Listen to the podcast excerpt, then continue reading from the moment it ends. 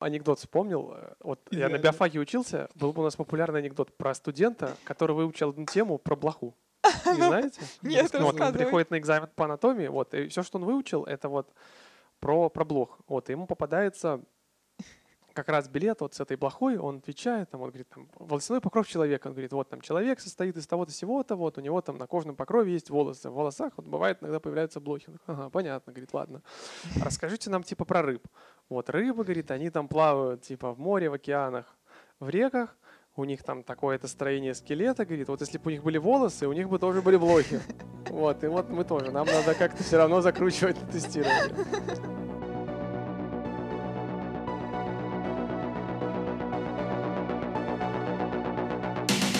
Всем привет!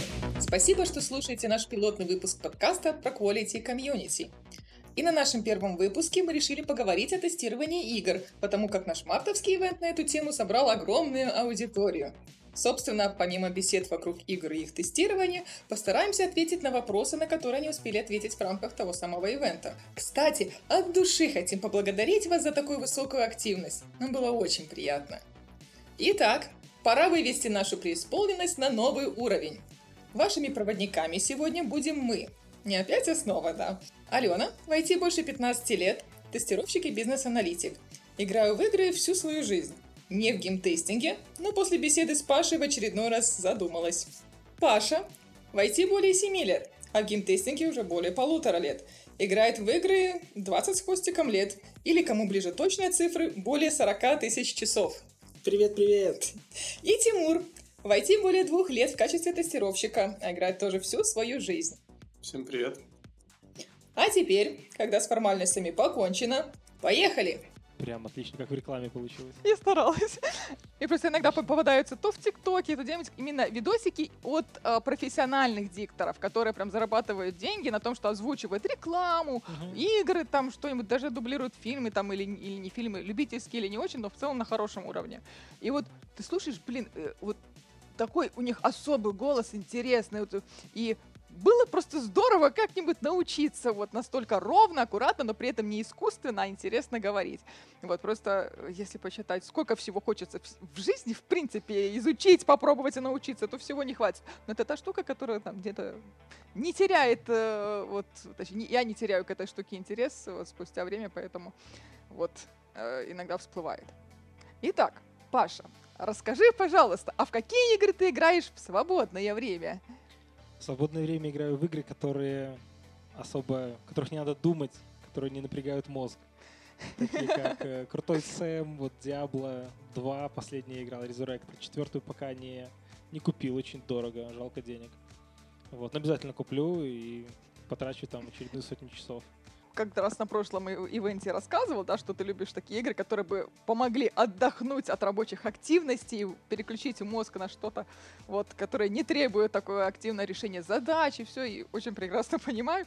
А, Вот я просто в этом из-за этих же причин, но я не такие экшены, я немножко другие такие игры люблю, которые где не, не умираешь, например, где надо просто вот э, атмосферу какую-то прочувствовать, может быть, музыка красиво играет на фоне и, и мотивирует на что-то, или там бывают сейчас вот популярные игры, ритм-based э, игры, где Мгм, прям вот Музыкальные, типа, да, в ритм надо попадать. да, и мне очень нравится, что эти игры продолжают развиваться. Я вот недавно играла даже One Hand Clapping. Это игра, где она, в принципе, похожа на аркаду, но ты управляешь персонажем голосом.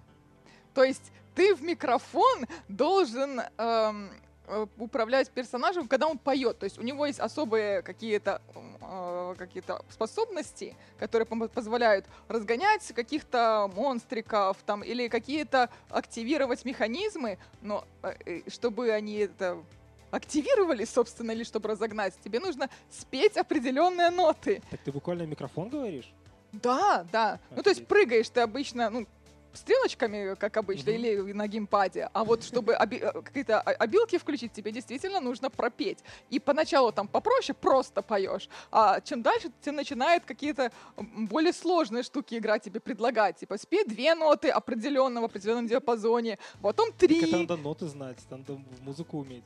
Так тебе показывают нотный стан, тебе показывают примерно, где эти ноты расположены относительно друг друга, и показывают, где ты поешь. Типа, чтобы ты понял, тебе надо ниже, выше или а, как-то. Все, я играл в такие игры на PlayStation. Есть э, серия игр, называется SingStar, где ты подключаешь свой мобильный телефон, он выступает в качестве Ух микрофона. Ага. И вы как в караоке поете, там можно до четырех человек, по-моему.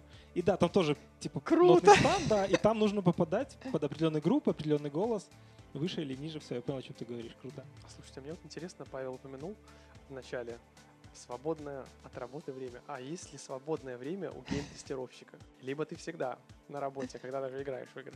Да, и тут как раз я дополню, что у нас был похожий вопрос, потому что э, кто-то из слушателей спросил, а совместима ли работа в геймтестинге и семейная жизнь в принципе? Ведь действительно, помимо обычной рабочей рутины, хочется, а иногда необходимо быть и в курсе новинок, и трендов, настроений. Вот. А, а это ведь кушает ресурсы и в нерабочее время. В общем, как у тебя получается найти компромисс со всем этим? Вы задали два разных вопроса. Тимур спросил про игры в свободное время, а Алена спросила про игры, совместимые с семейной жизнью. И вот тут надо иметь иг- работа, семейная жизнь, игры, больше компонентов появляется. Очень сложно, играть все меньше и меньше получается. А, Больше следишь за новостями и добавляешься в списочек туду, чтобы ты поиграл. Этот списочек разрастается уже просто сотнями названий. Сейчас вот прошло огромное количество конференций от разных э, издателей, разработчиков игр. И ты даже не успеваешь следить за этими конференциями, потому что там сотни новинок, да. и все это ночью проходит. Ты уложил там детей спать, тихонько на кухню закрылся и смотришь, что там показали Microsoft, там Starfield и прочее. Изучаешь все новинки. В надежде когда-нибудь купить, когда-нибудь поиграть. Но вспоминай Мгм. какой-нибудь Skyrim, где проводишь сотни часов, а игра не заканчивается. Она уже 12 лет назад генерировала квесты автоматически, и можно было играть бесконечно. Что они сейчас делают с космосом, это просто Да. ужас. Вот тебе и чат GPT версия десятилетней давности. Буквально, да, сейчас нейросети неотличимо от человека смогут генерировать все эти квесты просто для наполнения мира, а, чтобы люди больше и больше часов проводили в игре, покупали дополнения, покупали бустеры всякие, шмот покупали и так далее. И новые версии, и новые аддоны, и, в принципе, продолжение игр от этих же компаний. Кстати, Паша, ты не ловил себя на той мысли, что ты э, не просто следишь за играми, а следишь э, и добавляешь виш-лист, например, на том же стиме, э, следишь за акциями, скупаешь по акции, и на когда-нибудь потом. Так и есть, уже тоже много лет, да, тебе приходит на e что смотри, у нас распродажи 70%, Да-да-да, и такой, 90%. Блин, ну крутая распродажа, ну классная игра, ну надо купить, не будет такой скидки больше. И покупаешь, и смотришь потом на эти иконочки, думаешь, ну когда-нибудь и до тебя дойду. А, смотри, в этом тоже есть свои плюсы, когда условно ты с 10 баксов покупаешь там 5 игр, они у тебя лежат в библиотеке, и Да, бывает ты спустя 10 лет ты где-нибудь услышал про какую-то игру, которую никогда не играл, и тебя заинтересовали. И ты такой откроешь Steam, она у тебя есть, классно. И ты берешь абсолютно легально, играешь, не надо ни на какие посторонние ресурсы лезть, как-то скачивать, искать, думать, как ты в это поиграешь. Нажал play и все. А бывали ли такие игры, в которые ты не стал бы играть после опыта работы в геймтестинге? Это очень хороший вопрос.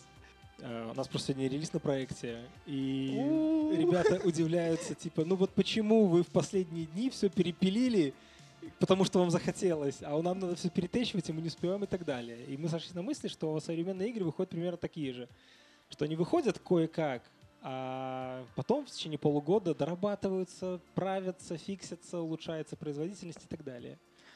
Вот как раз-таки вопрос, почему так происходит. То есть смотри, есть тенденция, что игры выходят сырыми, недоработанными, и в момент релиза, задолго до момента релиза уже делается какой-то патч первого дня. Не проще ли чуть-чуть затянуть релиз, или это уже прям не камильфо, затягивать релиз, там доделывать продукт? Все упирается в деньги. Мгм. Есть планы, есть прогнозы, есть стоимость акций, есть прибыль, есть количество проданных копий и так далее, есть реклама, пиар-компании и так далее. Поэтому даже там перенос игры на неделю на две обрушает стоимость, а, обрушивает, наверное, правильно, стоимость акций, э, репутацию издателя, а, люди перес- удаляют игры из желаемых, отменяют предзаказы и так далее. Да, и, наверное, э, как раз одна из таких важных моментов это вот эта лояльность своих потенциальных э, игроков. А это очень такая штука нестабильная и очень легко портится.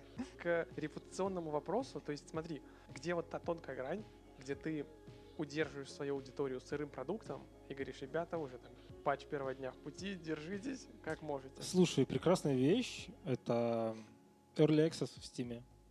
Ты спокойно выпускаешь игру любого качества, Ставишь за нее, ну не full прайс, да, там сколько, процентов 70 от основной цены. И говоришь, что вот мы сейчас сделали вот это, то есть это не релиз. Но по сути такое могут позволить себе, наверное, только какие-то небольшие студии. То есть Starfield выпустить в Early Access, если, то он оттуда никогда не выйдет. Слушай, ну вот, что- например, приходит на ум сразу какой-нибудь этот PUBG, PUBG, Да. который там сколько лет был он вообще в бете, или, например, Фазмофобия. Так это инди условно.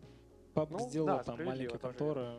А и все равно, даже будучи в бете, завоевать такую аудиторию большую. Скорее это исключение из правил. Как с Майнкрафтом было в свое время, который тоже был в бете там много лет, версии 0.9 и так далее. Но сотни миллионов человек играют до сих пор. А сколько просто игр люди делают, выпускают в сроки, там, качественные, отличные, Мгм. полированные, с шикарной там графикой, музыкой и так далее, и тысяча проданных копий. Все. И человек в минусе, а он на это потратил 5 лет.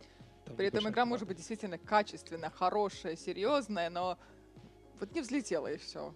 ну, Непредсказуемо да, бывает. не угадаешь.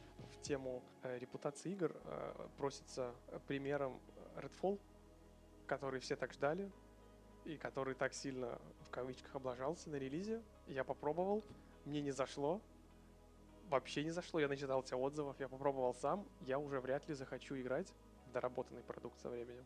Вот тут, кстати, вот э, в эту тему я добавлю, может быть, так, как как раз хотела спросить э, очередной вопрос от наших зрителей про то, что же самое сложное в поддержке релиза. Я помню, что на прошлом ивенте, Паша, ты рассказывал, что э, саппорт — это важная, а временами просто реально ключевая фаза, без которой совсем никак, как ты сейчас сказала, и она формирует впечатление о продукте. И э, взять для примера тот же самый, допустим, Киберпанк от CD Projekt Red, который выпустился, но очень сырым, много доделывался, и вот действительно игра вместе с тем очень классная, и у нее до сих пор есть много поклонников и много людей, кто играет и переигрывает. Но вот э, момент действительно спорный. И вот интересно от тебя услышать, по каким вот принципам идет работа на этой стадии саппорта. Вот Вы выпустили игру, и вот как вы будете решать, что вы будете делать дальше? То есть бэклог, понятно, может расти бесконечно. Как приоритизировать? Как долго вы будете, в принципе, заниматься этим делом перед тем, как переключитесь на другой продукт? И так далее, и так далее. Опять же, зависит от проекта. Если берем Киберпанк, то на нем компания CD Projekt планировала зарабатывать деньги чуть ли не 10 лет, как это с Ведьмаком происходит. Мгм. Но за счет качества огромная аудитория а, отвернулась от них.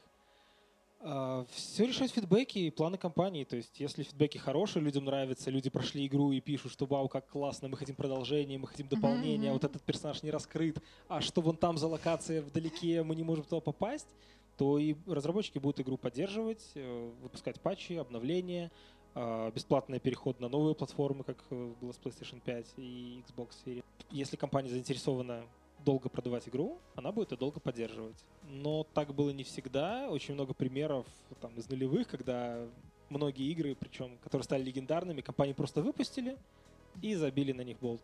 И люди уже потом сами как-то там реверс-инжинирингом да, восстанавливали квесты, восстанавливали персонажей, восстанавливали города, то есть наполняли игру просто потому, что разработчики отказались от своей игры. Но э, я смотрел интервью с разными, опять же, разработчиками, и они говорят, что все решают деньги. Издатель сказал, все, мы потратились, продали за первую неделю, хоть как-то отбили, не отбили, дальше нет смысла, вы переходите на другой проект. Все. Да. Играх игры играми, но все равно это бизнес. Все равно бизнес многом решает. Тут как раз у меня вспоминается, есть а, относительно известная, возможно, не в очень широких кругах, игра Занзара. Возможно, кто-то слышал, там, эта игра чем-то похожа немножко на приключения, немножко на покемонов, немножко там на что-то еще. Леса, поля, подземелья, небеса, там чего только очень красиво. Все, в принципе, очень сказочно. И музыка тоже, очень красивый саундтрек. Вот про то, что я говорила, что саундтрек действительно может очень зарешать, он часто решает. Вот, а я его отдельно тоже, этот саундтрек слушала очень долго. Вот. И а, это одна часть. И вторая часть, как бы, это вот эти вот битвы. То есть ты ловишь феечек, коллекционируешь этих феечек. Битвы в каком режиме? Пошаговом? А Не, битвы, э, ну, не, не по шагам, реал-тайме. То есть ты сначала выбираешь э, свою команду, кто будет именно здесь сражаться, зная, кто у тебя противники, подбираешь в зависимости от сочетаемости элементов или несочетаемости. И пытаешься, вот, вот ты летаешь там, так вот стреляешь, что относительно несложная там механика, Мгм. потому что все-таки еще э, 2002 год на минуточку, но при этом ну, это это очень-очень интересно, очень красиво. Там, ну, и на тот момент и графика была такая очень приятная, милая, и атмосфера очень классная. Вот, так что очень жалко, что, конечно, вторая часть так и не вышла. И я думаю, что а, то, что до сих пор есть люди, по-моему, даже кто там на Boosty есть отдельный аккаунт, человек, который регулярно пытается что-то допилить, движок там, апскейлит текстуры, там, постит регулярные прогрессы. И там немало людей сидит и комментит. Я думаю, это значит, что игра очень даже популярная оказалась. И у нее очень много поклонников, и э, вторую версию игры ждала прям, прям кучу людей, но она там по каким-то с вами, опять же, причинам, вот точно детали не помню, но она не вышла. И сейчас я нахожу периодически то тут, то там люди Мало того, что они помнят и продолжают пытаться играть, хотя игра уже довольно старая, и уже становится все сложнее и сложнее запустить на современных девайсах.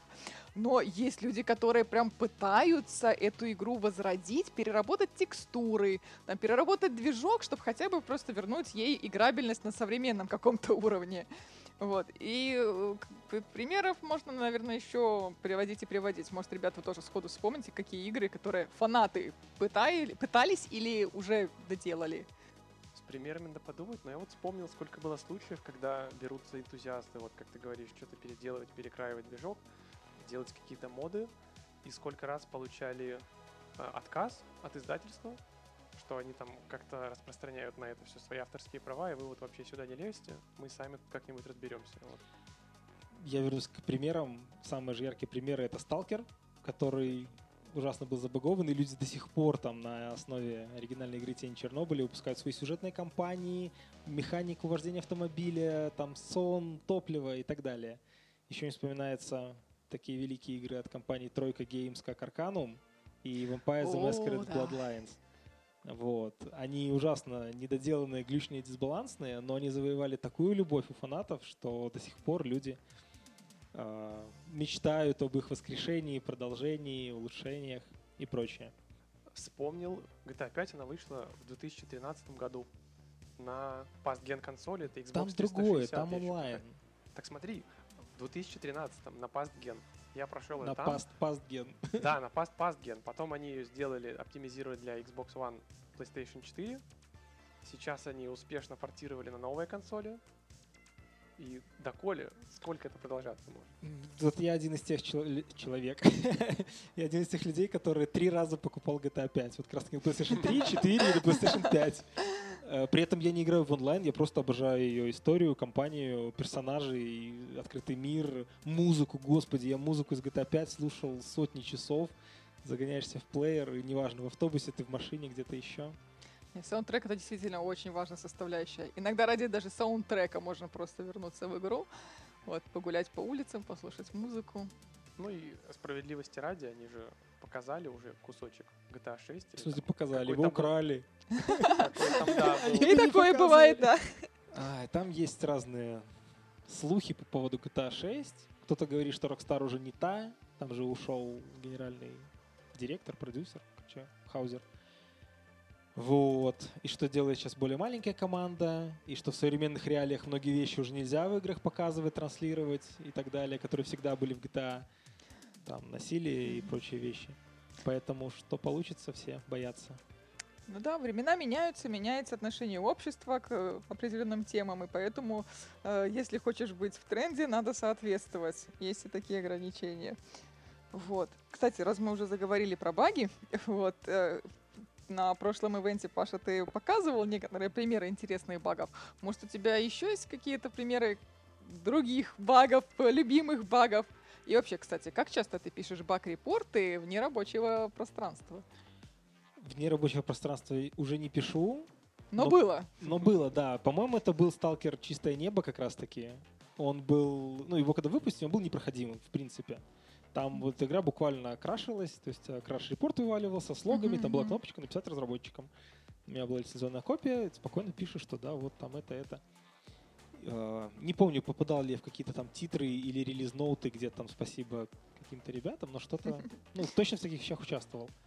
А, последнее время нет, но мне очень нравится, как, опять же, про поддержку игр а, вышла несколько месяцев назад The Last of Us ремейк на ПК. Мгм, мгм. И на релизе это было просто катастрофа. В это нельзя было играть на самом деле. Это, ну, я ее когда запустил, я не поверил, что можно так плохо выпустить. Ну, я расстроился. Я многие видел корявые игры, но не думал, что, ну, короче, это Что было... вот так вот можно? Это было страшно, да. Тем не менее, я его прошел. Я как бы тестировщик, я такой вернулся к этому, думаю, нет, надо немножко поколдовать. Поколдовал с настройками, на самом деле, разобрался и с удовольствием его прошел на 60 кадров с прекрасной производительностью.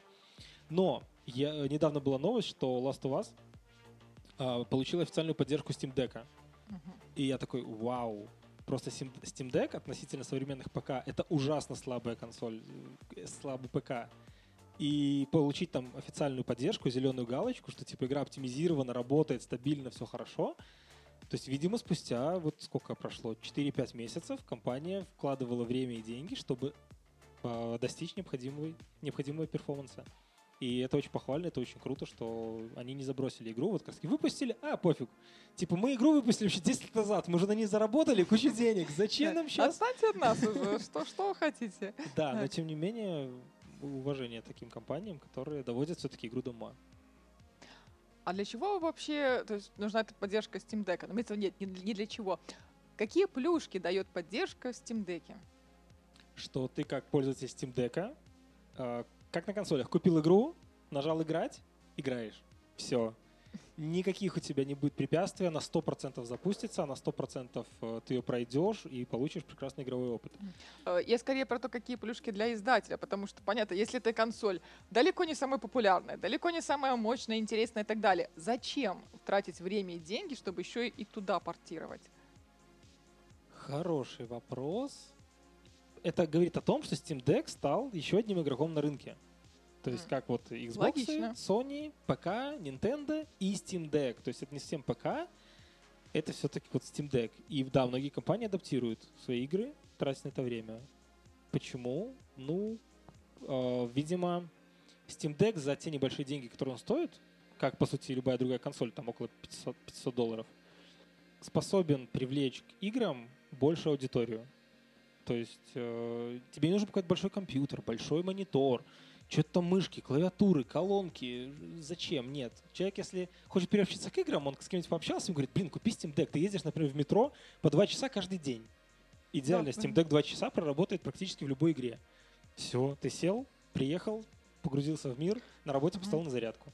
То есть, скорее всего, завлечь на аудиторию. А, ну да, это же маленькие такие, наподобие вот этих вот, э, как называется, геймбоев, и, и же с ними. То есть такая очень мобильная консоль. А, да, отчасти ты права, это портативная консоль. Мгм. Но с геймбоем сравнить не совсем корректно. Ну, геймбой это уже очень старая, разработка. достаточно- Э, Было PlayStation Portable, да, PlayStation Vita была, у Nintendo была куча консолей, DS, 3DS. А, да, это портативная консоль, и в этом ее основной плюс. То есть это Steam Deck на подобие свеча из Да, этой категории, Да, да? да, вот он чуть-чуть больше свеча и тяжелее Ну, в два Но раза. тут же э, основной этот основной бенефит Steam Deck, что на нем запускаются игры со Steam все. Мгм. Ну, в если на перспективе Nintendo- все, Да, Ну, но смысл, да, в том, что ты купил Steam Deck, зашел в свой аккаунт, и у тебя уже сотни. Вот как раз-таки, я 10 лет покупал игры, я наконец-то буду в них играть. Вот куда ты их можешь использовать. Так что мы нашли ответ на да, то вопрос. есть, Точно. например, вот того э, рядового пользователя меня там от, покупки Nintendo Switch останавливает то, что очень мало игр. И очень дорогие. И очень дорогие. Например, мне там условно там Марио я не люблю, не люблю Зельду. Во И мне что играть. делать? Все. Да. Но мне нравится сама задумка и вот А так в Стиме же просто сотни, тысячи разных игр, э, и современных, и не очень, и поддерживаем и так далее. Да, действительно. Скажи, пожалуйста, Паш, а повлиял ли твой shift в game testing в рамках профессии, имеется в виду, на желание играть в принципе в рамках хобби? Я понимаю, что ты частично отвечал э, на этот вопрос про вид игр, то есть, но э, можешь ли ты как-то оценить, стало ли тебе хотеться играть меньше? Нет, мне не стало хотеться играть меньше, наоборот, даже больше. Просто потому, что когда ты немножко в это погружен, ты, я, наверное, отвечать слово в слово, как я отвечал тогда. Это неинтересно. Ну, можем опустить этот вопрос, потому что, в принципе, можно сослаться, что он был уже отвечен. Не, надо подумать, как ответить, может, по-другому. Не, ну если реально ничего нового добавить э, нельзя, так а этот вопрос уже был озвучен и был отвечен. Вопрос может, был кто-то про не- то, как играть после работы.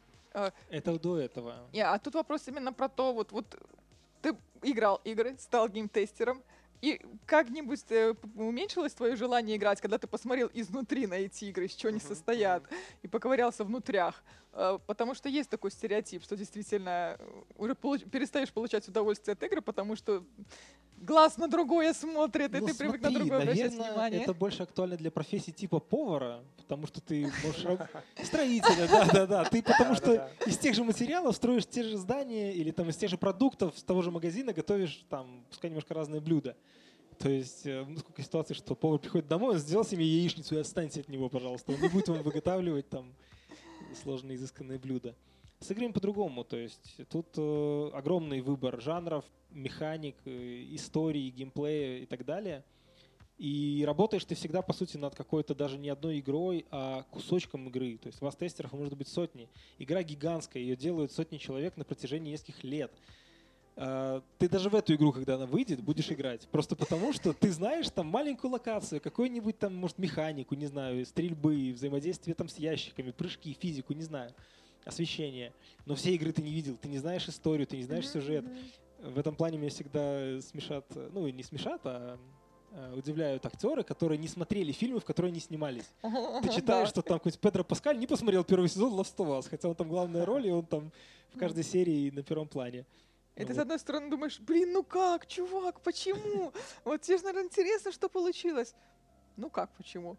Он знает, как он отыграл, режиссер доволен, продуктом зрители довольны. Денег заработал. Вот, денег заработал. Может, у него просто времени нету, или ему не интересен этот жанр в принципе. Ну а что? А, а когда ты тестируешь кусочек маленькой игры, ты можешь даже в принципе не увидеть, как она выглядит до, до полного релиза, и даже не знать толком.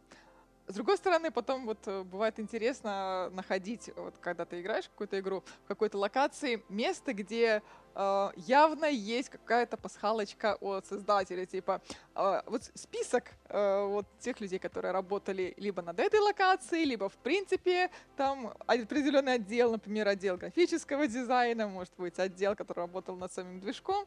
Вот, думаешь, о, прикольно, ребята, решили вот так себя увековечить. А что? Я бы, может быть, тоже хотела.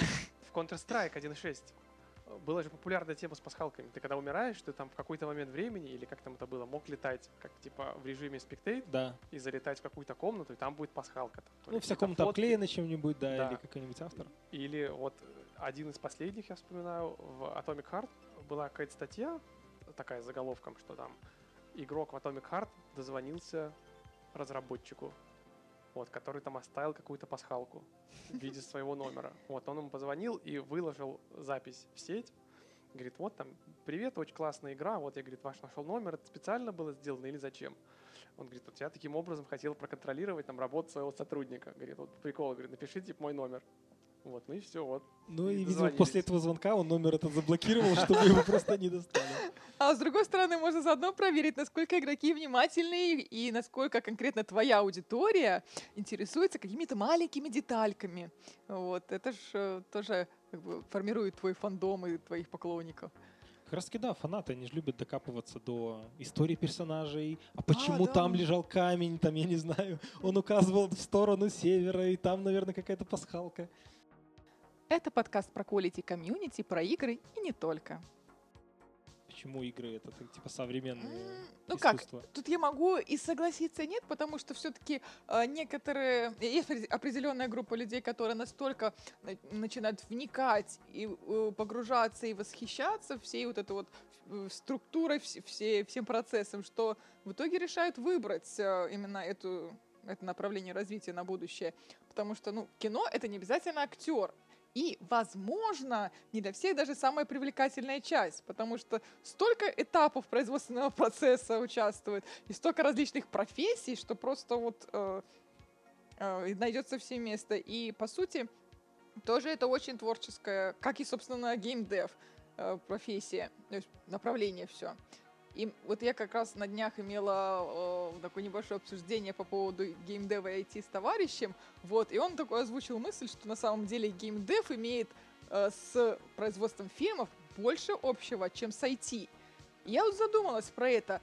Я не могу на 100% согласиться, но это интересная точка зрения. Я думаю, по части творчества действительно намного вот больше и разнообразия всяких специальностей и экспериментальных вещей и так далее. Действительно, с фильмопроизводством намного больше, чем с IT. С IT, наверное, это больше подход к процессам. э, Да, ближе. как это? Э, С IT это, грубо говоря, на какую камеру снять фильм? Вот Да, да. технологии это IT. На каком языке программирования написать, там, какой движок использовать. Как команду организовать там. В том числе, да. А про творчество, конечно, у тебя есть тоже сценарий, у тебя есть персонажи, их нужно нарисовать, да. нарисовать мир, придумать э, 20 концовок, придумать побочных персонажей, как-то их вплести сюда. Да, это очень творческое. Ну, кстати, профессия. справедливости ради, э, большой вопрос еще, где больше кино? Кино или в играх? Сейчас же вот активно эти технологии используют. Типа, А сейчас одни и те же технологии там и там применяются. вот этот вот, Да.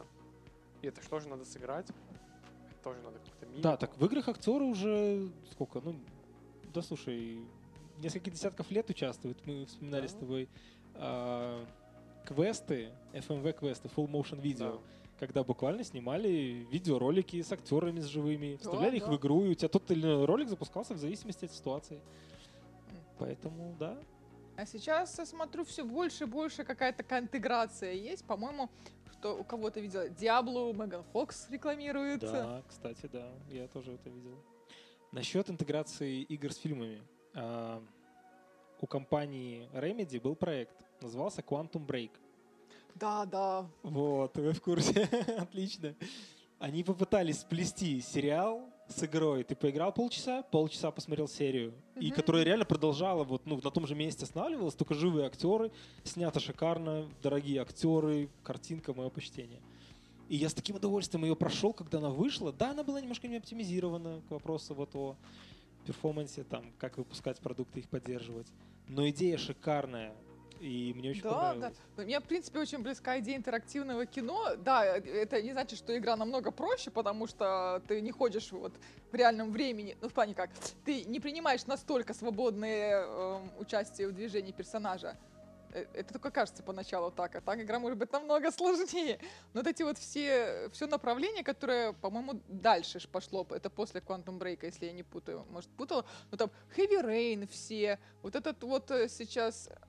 господи. Heavy Rain был немножко раньше, он был в 2010-м, а до Ну, этого был еще близко. Фаренгейт в 2005 Да, да, Фаренгейт в той же студии. Да, то есть, по сути, это, наверное, интерактивное кино выросло из квестов. А вот компания Remedy, она же даже первого Макс Пейна делала с оглядкой на кино. Вот все это замедление времени, кинематографичные там у них э, про- вот этот пролеты bullet- камеры. Этот Bullet Time прям вообще до сих пор вспоминается. Да, Понятно, что не они Time. придумали и была матрица до Комиксные этого, но вставки все-таки. там были вот с раскрыванием сюжета, персонажей да, и так далее. прям. Музыка та же самая. То есть вот они, ну не сказать, что одни из первых, но у них очень получилось сплести эти два жанра. И они же, в принципе, и продолжали это в Quantum Break. А, э, Вот эта вот игра, которая тех же ребят нашумела очень сильно, Детройт. Да, Да. Детройт. Это как раз таки создатели Heavy Rain. Да, да, да. А, Прям ск- сколько было просто вот восторгов, сколько было шума от фанатов, и до сих пор это тоже вспоминают. Кстати, этот, э, договаривая темы Heavy Rain Да. и Макс Пейнов, мы там упомянули про Starfield, Да, по-моему. немножечко. Что-то такое. А, 30 FPS. Забей. Ну, за что? Что 30 FPS? Это же наоборот, смотри, э, сейчас большая дискуссия, там, это плохо, и это неплохо. Но мне кажется, рядовые геймеры не понимают, что это не просто, как знаешь, прихоть или хотелка, это выбор. Ну, типа, делать игру в 30 FPS, потому что она позволит нам сделать мир там более детализированным, наверное, делать игру в 60 FPS от такого масштаба. Э, Основной момент. Игра одиночная. Все. Тебе в одиночной игре лучше там будут красивые, оптимизированные, стабильные 30 FPS всегда, чем, чем у тебя будет 60 с э, менее детализированной графикой, с просадками там до 45 пускай Я согласен. э, и так далее. А, я вспомнил, к чему я вообще это сказал. Quantum Break. Так. Единственное, что мне тогда не понравилось, когда я проходил, это вот 30 FPS. Хотелось чуть-чуть порезвее. И знаешь, почему тебе не понравилось? Есть такое понятие, как э, frame rate. Это как раз-таки график кадров. У кадров бывают просадки. Ты можешь их не замечать глазом, но вот как, как раз-таки, когда они есть, тебе кажется, что 30 FPS так Просто потому, что там они немножечко не успевают догружаться. Миллисекунды, там десятки миллисекунд. Возможно. Вот просто нестабильный frame rate. Кадров может быть 30, но... Нет, не frame rate, и господи, я вру. Frame rate, frame time, время кадра. Мгм. Оно может быть разное. Каждый кадр может на миллисекунды отличаться по прорисовке. Возможно. Поэтому они сказали, что мы делаем 30, но с запасом. Игра может идти больше. Но зато в сложные моменты будут стабильные 30. Даже если там взрывы, космос, там планеты взрываются, у вас будет 30. Ну, это, к слову, к тому, к мему, который я тебе скидывал, что Next Gen мы для вас замутили, мощность чуда из чудес. Вот теперь-то поиграем только в 30 FPS. В стихах, да. Да. Эм. Слушай, консоли всегда были про 30 FPS. Хорошо, если 30 FPS было на какой-нибудь PlayStation 2, в GTA 3 э, была игра Shadow of the Colossus, может кто-нибудь знает. Она ужасно тормознутая. Там 30 FPS выжимали условно на эмуляторах уже потом, когда компьютеры мощнее были. Но игра легендарная, культовая, идет шикарно, прекрасный сюжет, история, там битвы вот с боссами как раз таки и так далее.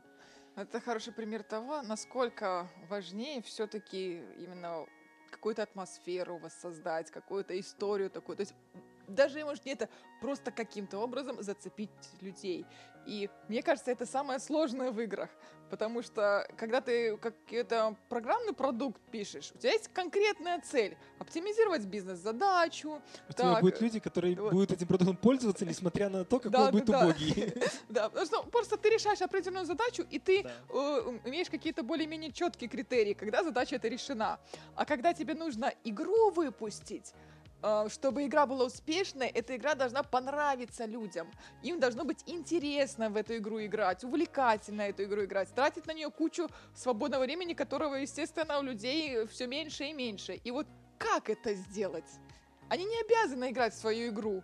Ну вот как их зацепить, чтобы они стали это делать, и при этом как можно больше? Это дилемма современной индустрии. И многие компании просто делают как раньше.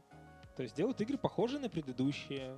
А, Делают ремейки про то же самое с теми же героями, чтобы Вот. да, продать еще раз те же эмоции, например, погрузить людей в тот же мир. Это спорный момент на самом деле, что да, то есть это игра на ностальгии отчасти, и действительно проще что-то пойти по проторенной дорожке, чем придумать что-то новое.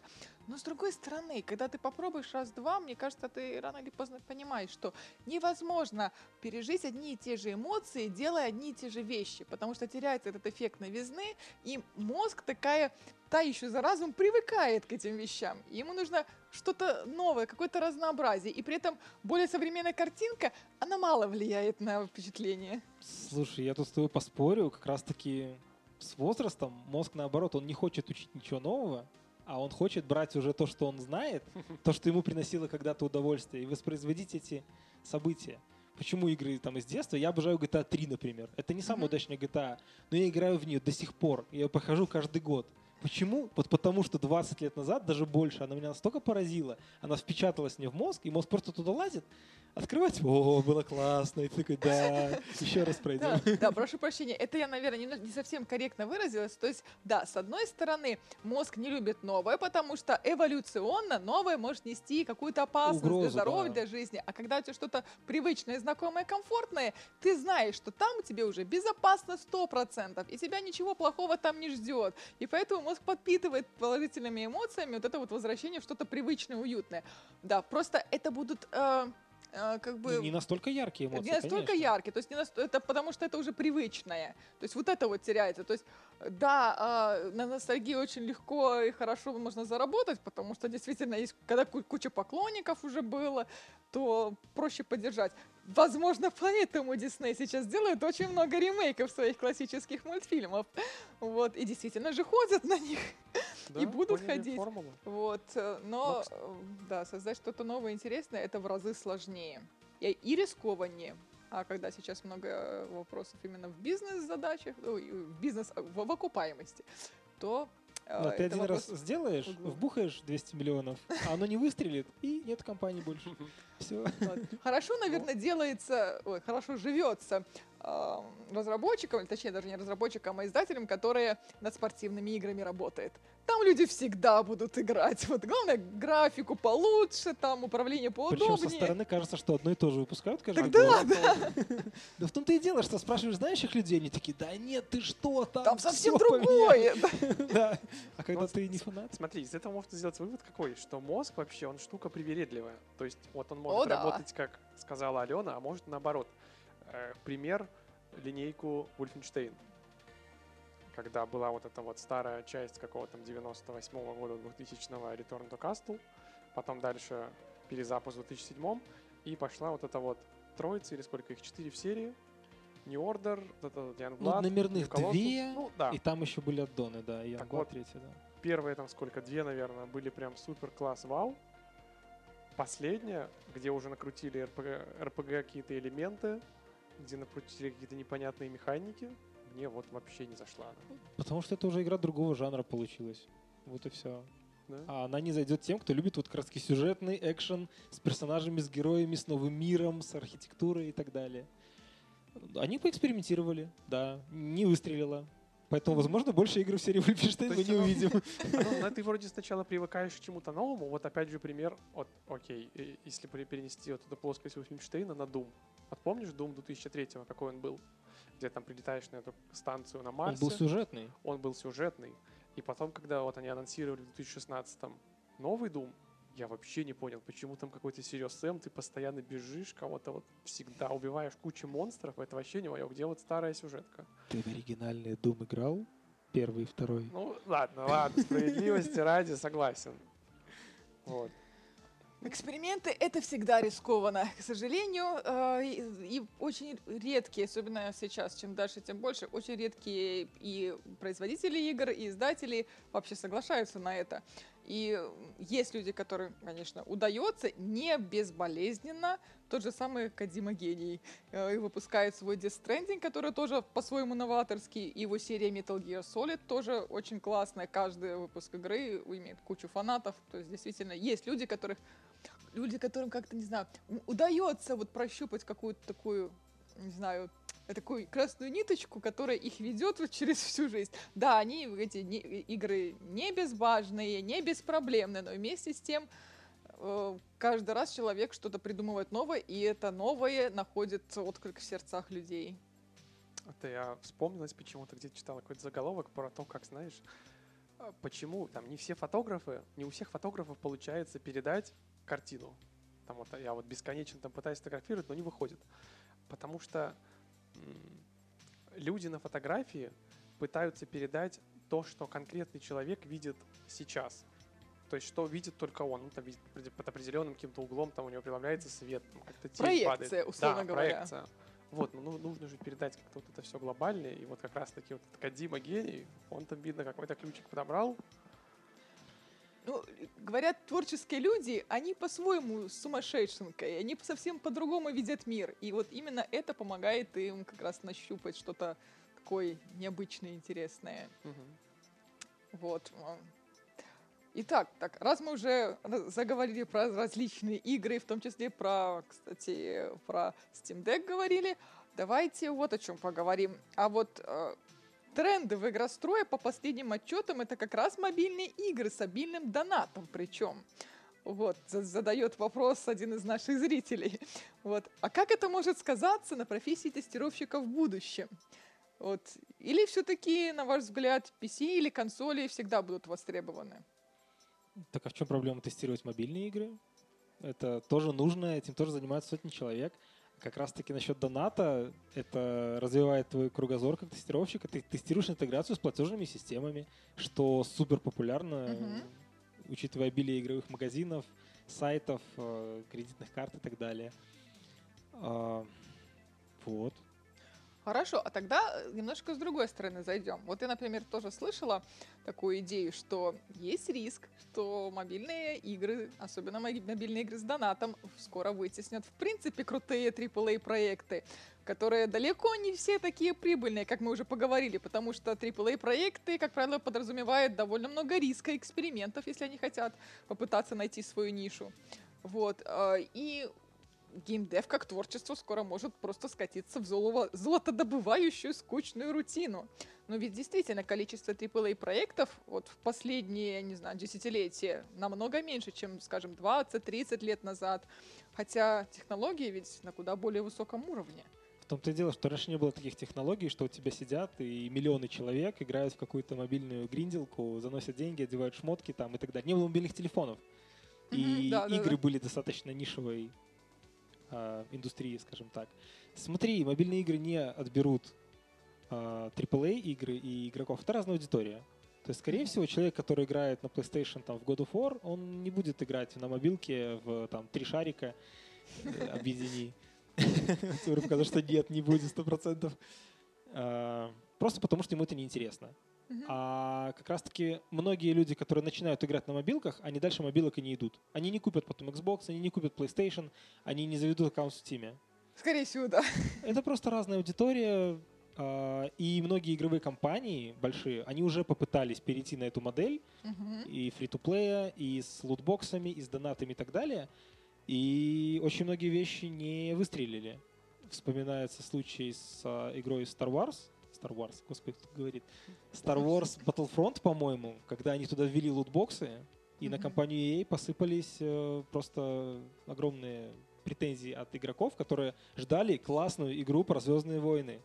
А им, пожалуйста, покупай там мечи, шлемы и прочее. Вот, Собственно, они потом убрали эти лутбоксы из игры. вот как раз таки вот есть же мнение, что донаты, они как раз таки и убьют игры. Ну, не, не убьют, а убивают.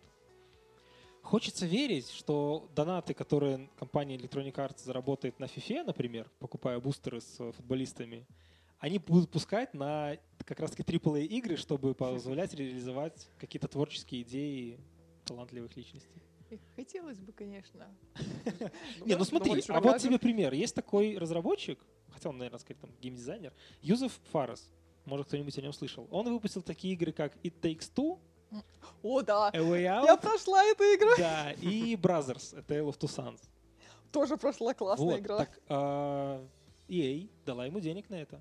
Которая О. плохая, которая FIFA, которая бустеры, которые То донаты. Все-таки это не просто надежда, это уже подтвержденный Есть факт. примеры, да. То есть и Two мы с дочкой прошли. и Это, по Ну, сути, была игра, игра. в которой она научилась играть в игры на джойстике. Потому что там и гонки, и стрелялки, и экшен, и Слушай, платформер. Я вообще удивляюсь, как они эту игру создали. Это сколько они ее брейнштормили, потому что там столько механик. То есть, не знаю, ни в одной игре я столько не видела.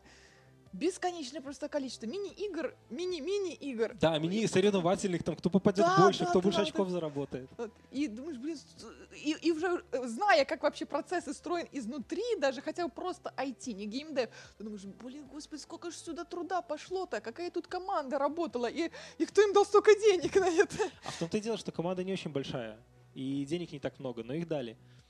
Во многом им помог движок Unreal Engine 4, на котором они сделали игру. Про него поговорим чуточку позже. Да, который автоматизирует многие процессы и реально позволяет небольшой команде людей сделать игру уровня, которая раньше ну, требовали сотни миллионов долларов и крупные разработчики. То есть тут технологии все-таки помогают. Безусловно, конечно. А с появлением нейросетей сейчас там страшно подумать, что будет. Опять же, Epic Games недавно была конференция, они показали, как художник рисует маленький уровень, буквально 2 на 2 километра, запускает нейросети, и тебе генерируется целый город в сотни квадратных Ого. километров на основе вот этого маленького кусочка. Поэтому уже есть много примеров, когда, словно, два человека и нейросеть заменяют работу 10 человек и делают это быстрее. Предвижу новую волну инди-игр. Обожаю инди-игры. Да, как раз-таки в инди-секторе можно увидеть новые идеи, новые сюжеты, новые механики. Именно, именно. То, там- чего многие компании себе не могут позволить, и когда они увидят, что что-то выстрелило, сразу делают такую же игру, только дорогую, чтобы на хайпе заработать. Ну и, в принципе, игроки всегда выигрыши. Ну, окей, может, не всегда, но часто. С одной стороны, да, но с другой стороны, сколько игр в Стиме выходит каждый день, сотни проектов. Следить невозможно.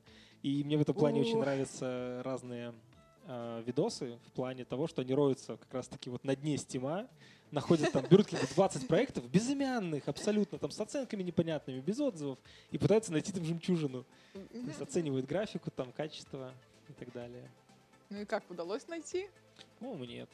Ну, меня ничего не зацепило из этих игр, то есть все это уже где-то было. Но все-таки игры, как мы уже говорили, это очень такая сложная штука, что действительно каждому человеку будет что-то интересно свое. И не факт, что игра, даже блокбастер, не факт, что зацепит каждого. Поэтому, ну, вероятно, как раз там на дне та группа игр, которая для очень-очень узкого ценителя.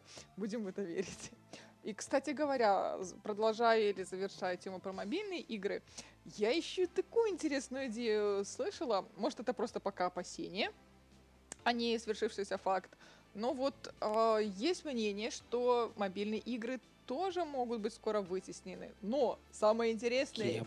вообще даже не играми, вот, вот ни за что не поверишь, я вот вообще с этой стороны не смотрела на эту ситуацию, пока не услышала эту идею, что вот представь, вагон метро, автобус, неважно, какой-нибудь общественный транспорт, и несколько человек тупят в свои мобилки.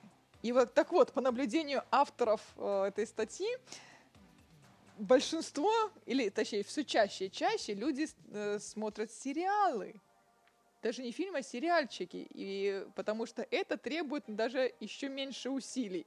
И расслабляет мозг, особенно если сериальчики какие-то типовые, простые, шаблонные, но при этом вот такое тут наблюдение. Возможно, э, действительно и туда это уйдет. Опять же, не факт, что это глобальная повальная тенденция. У меня нет возможности вообще в общественном транспорте посмотреть и сравнить со своим опытом. Может, у вас, кстати, есть какое-то наблюдение по этой теме?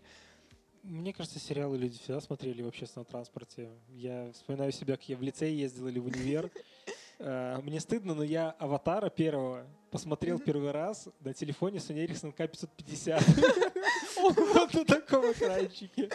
Камера там снимал 3D просто 200 Новые миллионов. технологии, Да-да-да. дорогущие камеры. Но Паша Краснов ехал в автобусе и смотрел. Паша приобщался к великой культуре. В том числе. э, Нет, люди всегда смотрели сериалы, играли в игры. Ну, как-то придется больше ездить на метро, видимо, чтобы успевать и в игру поиграть, и сериал посмотреть. От настроения зависит, потому что все-таки я по себе замечаю в последнее время, что поиграть это прям нужны силы. То есть надо собраться, и вот играть лучше с утра. Ты проснулся, ты полон А, энергии. свеж, бодр. Да, в, субботу с утра поиграть идеально. В пятницу вечером мы сколько не пытались с ребятами собраться, вспомнить молодость, какой-нибудь там Quake поиграть. Нет, все в 10 вечера такие, все, надо спадки, надо домой, нет сил. Ну, Очень справедливо. Я вот вечером после восьми, деви- я уже не включаю консоль, потому что это надо Ты хочешь лезть? Лезть. лезть, лезть уже вообще не хочется туда. Потому как, знаешь, купил себе игру новую, Dead Space. Там пока закончил, пока то поделал, поужинал, 8 часов 9. Я думаю, она же новая, надо быть, а, там, внимательно смотреть детали, слушать сюжет, вникать, удивляться, восхищаться. Нету сил. просто, Не Думать. хочу. Я Думать. включу какой-нибудь Fall Guy- Бояться. включу какой-нибудь Fall Guys, побегаю там минут Вот, 15, как раз ты утром ты играешь на консолях, Да. вечерком ты, ты Fall Guys, Vampire Survivors, Diablo Да. Immortal, господи, что-то на мобилочке потыкал. А, Да? Да. По поводу метро надо переезжать в мегаполис. Большой, ездить от в Москву и да по кругу там фигачишь и все. Зашел один раз и вечером вылез. Хороший Да. вопрос. Good. Кстати, все-таки возвращаясь к теме тестирования игр, Давай пошел сам наш попробуем. подкаст. Вроде бы был. Скажи, Паша, вот все-таки, а тебе больше нравится тестирование из самой игры или ее движка? Да, я знаю, что движок тестируешь, но, может быть, у тебя есть какие-то э, комментарии по этому поводу? Есть с чем сравнить? Наверное, больше движка и каких-то плагинов к нему. Мгм. Просто потому, что так ты находишься на пике технологий. Ты уже тестируешь то, что релизнится только через пару лет, компании начнут это использовать, а выпустят продукт на этом года через четыре, а ты уже этим Мгм. занимаешься. И ты такой, вау. Возникает какое-то чувство собственной важности, причастности, Причастности к великому. чему-то вот в будущем еще никто не знает, NDA рассказывать нельзя, Ага, а ты такой, о, как это шикарно. Э, Причастность к чему-то вот важному, и мне, наверное, кажется, что люди, которые работают в компании Tesla и запускают ракеты, не в. SpaceX, вернее, вот они тоже где-то на пике технологий. Cutting edge, как говорят, да. Как... А Cutting Edge, да, да, все правильно. Вот, это, наверное, самое вообще приятное. И потом круто смотреть конференцию, когда компания презентует это на весь рынок, и выходит какой-нибудь разработчик и показывает, как вот ты это делал дома, тестировал, а он на сцене на весь мир показывает, как это работает. Ты такой, вау. Я такой, да, да, Да, но. да. Я, я тоже так делал, я это это участвовал. Почему-то на контрасте вспоминается, вот мы не так давно с товарищем разговаривали, он работал в Гомельской геймдев студии мобильных игр. Вот, и, э, к слову, вот студия Миллионник, у них есть игры-миллионники. Вот, и По которые- скачкам или по заработку? По скачкам. Не. Окей, окей. Но они делают игры типа, знаешь, каких? Которые национальные. Сканворды, найди отличия, вот эти вот. Я залазил в. И я вот думаю, вот на каком уровне тогда эти люди? Если вот, знаешь, этот SpaceX, они к чему-то А, великому. Как это может не грустно, но они на уровне просто заработать денег на популярной механике. То есть э, три в ряд, как было популярно на К-550 Да. или на каком-нибудь Сименсе вот черно-белом, но ты шарики черные и белые мог там поменять. Так и сейчас. Так, змейки вот эти всякие. это не про да. творчество, это не про острие технологий, да. Справедливо. Я что-то еще хотел сказать. А, вот еще что из приятного, когда в рабочих чатиках ты видишь отзывы от каких-нибудь разработчиков, Мгм, которые в бета-режиме, которым дали доступ к твоему продукту, и они говорят, да, мы там такое сделали. Ну, то есть я тестировщик, я должен уметь прийти на любой проект, быстро вникнуть там по верхам и протестировать какие-то бизнес-сценарии, найти, может, там пойти влево, вправо, ну, э, убедиться, что нету ничего там страшного. А есть люди, которые с этим работают супер углубленно, и они знают больше, чем я. И вот когда они берутся за работу с продуктом, ты такой, а вот так можно было? А мы такой сценарий не прорабатывали. И такой думаешь, так, надо, наверное, это включить в следующий цикл. новый сценарий Да, да. А вдруг она То есть, когда сломается? профессионалы работают с твоим продуктом и реально творят, э, если не чудеса, то какие-то фантастические вещи, это тоже очень приятно, очень круто видеть. Ой, я помню, мне показывали очень классно такой э, демо-ролик э, по мотивам матрицы на пятой плойке. Да, Она да, да. очень круто смотрится. Как раз таки презентация на Real Legend 5 была. Блин, это уже было два года назад. Господи, как быстро течет время, да? Паш, скажи, пожалуйста, такой интересный вопрос от зрителей. А насколько важно знание математики, например, формул или чего-то еще, или физики в тестировании игр? Да. Да. То Опять же, смотря важно. какую область ты тестируешь. А, ты можешь условно смотреть, что текстурки красиво натянуты на модельки, Мгм. и просто там, ну, одежда не вылазит там за персонажа или не там, ну, в общем, они не слипаются как-то неправильно. А можно тестировать физику, можно тестировать отражение, можно тестировать баллистику. Как раз таки там World of Tanks, как летят эти заряды, снаряды у разных танков. Да. Ну хорошо, допустим, если в первом случае, ну не нужно глубокого знания математики и физики, но в случае с зеркалом, ну ты понимаешь, ты примерно, у тебя есть какая-то насмотренность жизненная, и ты знаешь, как зеркало отражает. Для этого не надо быть каким-то физиком крутым или заканчивать физический факультет. Вот, а в тех же танках, допустим, для баллистики, э, неужели там прям надо рассчитывать э, по Ну, формуле рассчитывать траекторию нет, полета? Рассчитали уже разработчики, плюс движок. Но тебе нужно проверить, что он соответствует тем там, формулам и требованиям, которые они заложили. А, Соответственно, нужно хотя бы разбираться в каких-то там показателях, в силах, которые действуют, в ускорении, в там... Ну, базовое знание, так? Ну, есть- знания, но чем глубже, тем лучше. Это Мгм. всегда полезно. То есть э, тестировщик же такой человек, что он что знает, он то и может тестировать углубленно. Ну да, да. Вот, и чем лучше он что-то знает, тем качественно может протестировать. Это И область, это да. верно. Вот. И еще такой вопрос, который, наверное, больше относится к теме э, вот наших релизов и так далее, а может и не только. Вот э, что ты можешь рассказать про овертаймы в релизное или в нерелизное время? Да, В геймдеве это огромная проблема. А, Любой Мгм, хороший, наслышана. великий продукт проходит через такое понятие, как кранч. И кранч может, может быть вот, там, пары месяцев, до там года, например. И люди потом настолько выжатые, что они потом больше никогда в жизни не будут делать игры, потому что настолько это выматывает. Ну, типа ты по 70, по 80 часов в неделю на работе. О, а да, если семья, вообще- это ломает семьи. Ну, в общем, это жертвы. Кстати, очень хорошая на эту тему есть прям такие богатые деталями истории. Вот книги «Кровь, пот и пиксели», например, Да, да. или ее продолжение «Нажми ресет». Там а, очень интересные прям э, истории про довольно известные тайтлы, причем очень разного вида. От маленьких инди до глобальных там MMORPG и для массовых вообще игр. И от маленьких до очень крупных компаний. И какие этапе проходили игры, какой производственный ад прошли или не прошли. И как потом люди вообще жили после этого. И ты вот так почитаешь и такой думаешь, ага, не, это, конечно, классно, но что-то вот э, не так уже позитивно смотришь на геймдев, и какие-то, может, розовые очки немножко снимает. Короче, игры это сложно. А кто сказал, что будет легко? Ну, я к тому, что тебе нужно сращивать и литературу, потому что много текста, и кино, потому что там есть режиссура, и камера, и картинка, и так далее. Тебе нужно внедрять геймплей, собственно, игра. Все это должно вместе работать, и это невозможно протестировать на 100%. То есть ты обязательно что-то упускаешь просто в угоду того, что если ты будешь на 100% полировать продукт, он тебе никогда не выйдет. Ты в процессе полирования, полировки, а ты захочешь что-то изменить. Тебе что-то приестся, ты изменишь баланс, ты там доработаешь и так далее. Многие разработчики, а, есть такое понятие, как э, кризис-менеджер, когда игра, ну не только игра, и компании, господи, там автомобильные и прочее, в каком-то застое, в кризисном э, состоянии и не может из него выйти, приглашают кризис-менеджера, который непредвзято там приходит без эмоций и просто рубит на корню многие вещи, увольняет людей, если про игры вырезает куски просто геймплея, куски механик, куски сюжета, куски там локаций, я не знаю, лишь бы игра вышла и хоть как-то там окупилась, э, окупится, принесет прибыль, мы сделаем вторую часть, в которую будет включено то, что мы вырезали из первой. Это, это такая, значит, таблетка от перфекционизма. Да, да, потому что я вот э, Кровь по пиксели читал, сейчас читаю Нажми Резет, и там как Мгм, раз таки мгм. про Биошок и Кена Левина.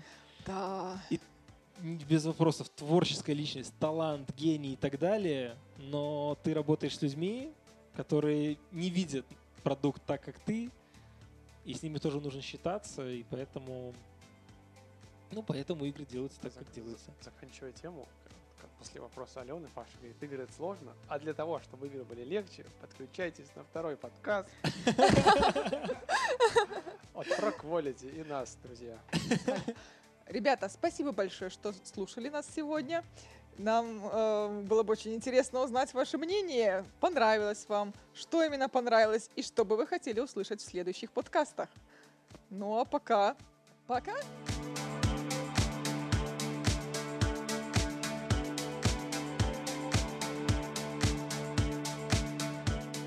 Тему про пасхалки, про пасхалки, про пасхалки, про пасхалки, про пасхалки, про пасхалки, про пасхалки, про пасхалки, про пасхалки, про пасхалки, про пасхалки, про пасхалки, про пасхалки, про пасхалки, про пасхалки, про пасхалки.